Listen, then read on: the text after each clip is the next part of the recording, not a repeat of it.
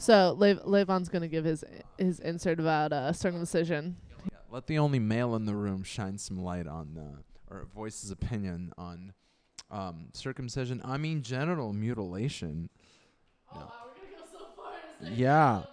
Oh. Oh yeah. No, I'm just kidding. Actually, my fr- okay. So my sister's friend, Ashley. I meant Bob. Um, Abada. Gertrude. Um, she, she's, she's a gal. Um, so she actually just did her dissertation about uh female like genital mutilation. Right. Uh, in some parts of the Middle East too. Look at me in the eyes and t- I'm kidding. I'm kidding. I'm kidding. I'm kidding. yeah, no. Um I mean what what else should I say about it? I just think it's I, Oh, okay. All right. Um I mean, I I personally think it's wrong um because there there was no like no medical there's no medical reason for it.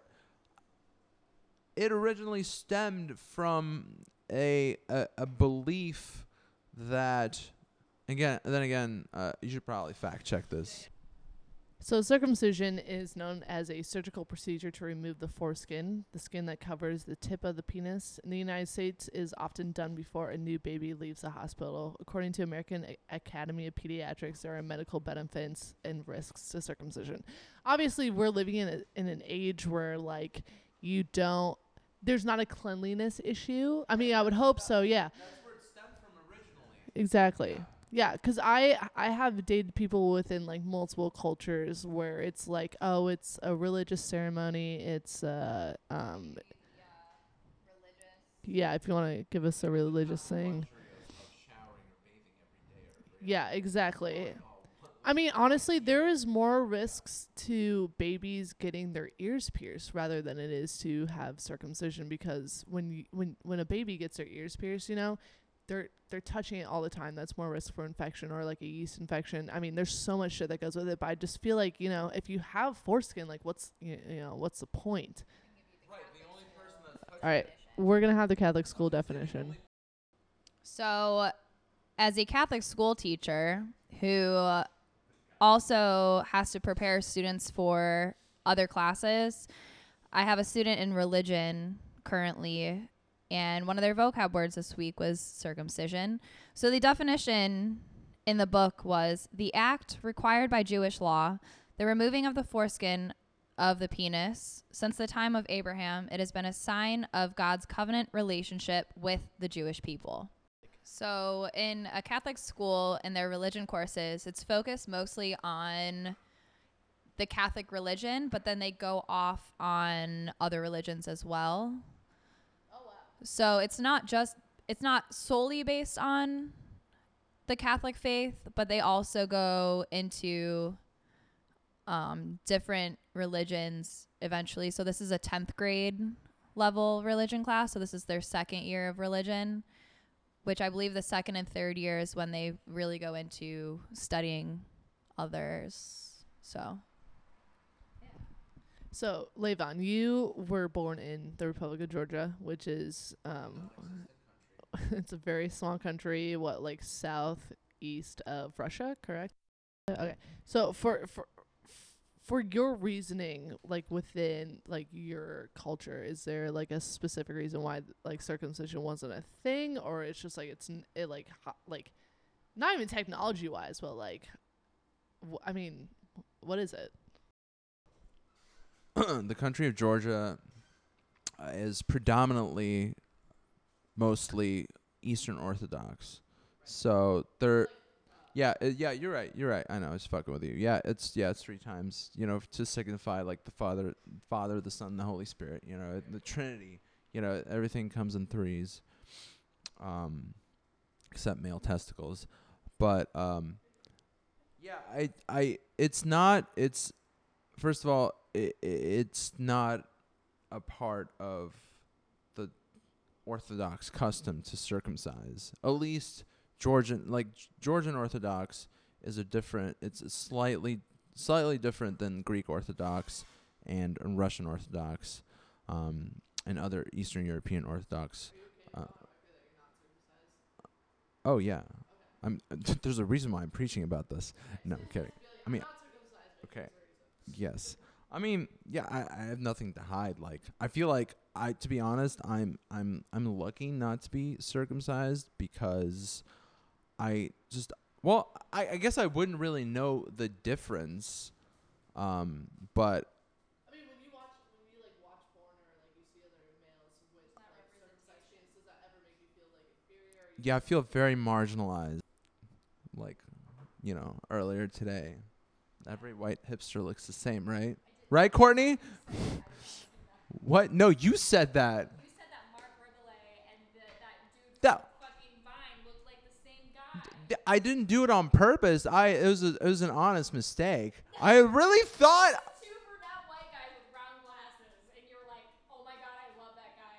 Here's this." I'm like, I really Wait, wait, so circumcision decreases the penile cancer. You know that? what circumcision. But like how much though? Like there uh, how much research? Yeah, fuck. And if you get if you get dick cancer, like I'm sorry, that shit sucks. But um, I mean, I I don't know how much research there is in like what percentage of people that were gonna get penile cancer are you know have have curbed that by having a circumcised wee wee.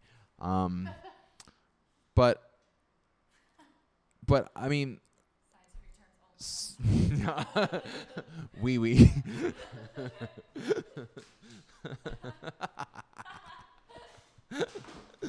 oh me. Um. So, I I mean, uh, li- like I s like originally, like it was because of hygienic issues. You know, like people didn't take showers, and the fact, like when you don't clean under your foreskin, like you know, there's a large set. It's a large problem.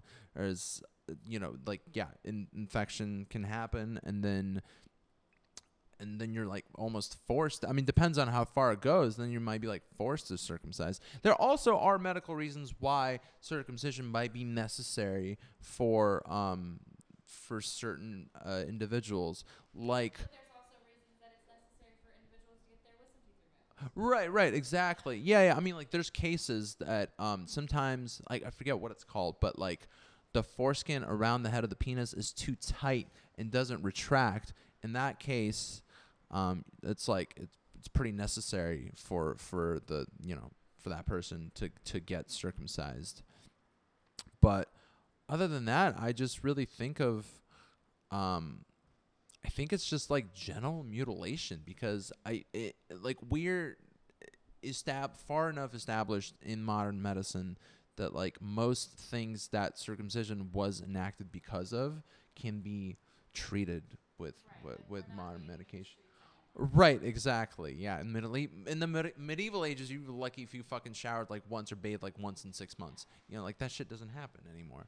So, um, yeah, I mean, also I just I feel like like more of the individual's like nerve endings are intact because like thousands and thousands of nerve endings live in the head of uh eh, I mean not in the head uh in the foreskin yeah of of a man's penis. So when you're just like whacking that thing off you know it's just like you're kind of depriving that person of that. And then like I'm pretty people argue that if you remove the foreskin, you have more nerve endings on the head of the penis rather than. They just appear there by them like just out of Well, your body's like oh shit he got a face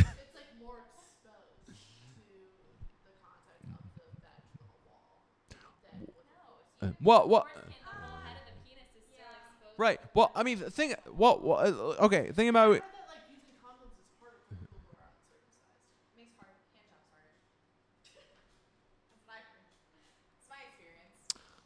I mean like it's not like you fuck it makes hard. I mean, okay, whenever like whenever a man's penis gets erect that is circumcised from personal experience and from from what I've heard, from what I've heard, from what I've heard, um, it just like, you know, like the blood engorges in the head of the penis, and like the skin retracts naturally. That's what's supposed to happen. Like that, like. Like there, there's a reason why your body's born with like the male body's born with foreskin. Like, if if it if it didn't work, if it like didn't retract the way it was supposed to, then you cut it off. And like there are cases that that doesn't happen, and that's when that's when like circumcision is necessary. But if everything is is working as it should, you know, I really don't think there's a reason for it. Also, like think about it. Like the amount of nerve endings that develop in the the you know in the head of your penis, I don't think that's. I mean, granted there might be some deviation, but genetically, I think it stays pretty constant. So think about it. Whenever you have foreskin, right, and that's covering it most of the time, unless you know, uh, in, midst of sex or something, um, you are like, like the head of the penis is like more like, it's, it's contained and it's not, you know, it's protected. Yeah, You're not feeling it rub on things all the time, so almost right. better, like your nerve endings are er, more. in- yeah they're, they're more responsive think about it like if you expose that now you're just pretty much like numbing like that like physical response because of constant friction you know and and everything that like the the man's wee wee deals on a daily basis. So yeah yeah. So i mean I, I i don't know. I just i just feel like what you said is it, it's the opposite. Like you're you know like a, a uncircumcised man's the head of an uncircumcised man's penis is more sensitive than a circumcised because it's intact y- y- because it stays covered by the head of the penis um so that's all I have to What? Oh no, no, no! I never had UTIs. Uh, what are you talking? No, I'm kidding. No, I've never. Yeah, I mean, um, yeah. See, I don't know the statistic of like how many people, how many, you know, how many men had a UTI, or if they're more prone to UTIs, um, you know, because of the fact that they aren't circumcised. UTIs are more like a urethral and prostate issue. Think about it. If the if that area is covered, right, the entrance to the like, and some people, it just makes me think back to that conversation we had with Connor. You got, you know, sometimes you got droopy foreskin. If you got droopy foreskin, there's less of a chance of anything like any foreign objects or any foreign fluids or fabric or whatever the fuck it may be entering the the urethral opening to your penis. Hence, logically, lessening the chance of like any bacteria getting up in your urethra, which is I feel like would be more correlated to a higher percentage of UTIs than not, right? Also, it's like a prostate issue way more than it is a foreskin issue. Um, and like for example, like like my dad had like prostate cancer. Granted, it wasn't like very like it wasn't very advanced. Um, it was just like a small growth, and they caught it in time and everything. Um, but prior to that, he had like like he had pretty frequent like UTIs. Now this is because you know of just genetics, and some people are more like prone to prostate issues than others. Um, also, um, there are probably I I forget what the other um, circumstantial factors are, but you know, there's things that you can do to reduce a risk of prostate cancer. Um, yep, John. Abide by every day, you know. So, you yeah, rub it out. Yeah, when in doubt, rub it out. Right. So, yeah, I, I, f- I feel like that that's like another like myth that can be debunked. You know. Um. By the way, for the cl- for clarification purposes, I'm not a doctor, nor should you seek me out for any sort of penile advice.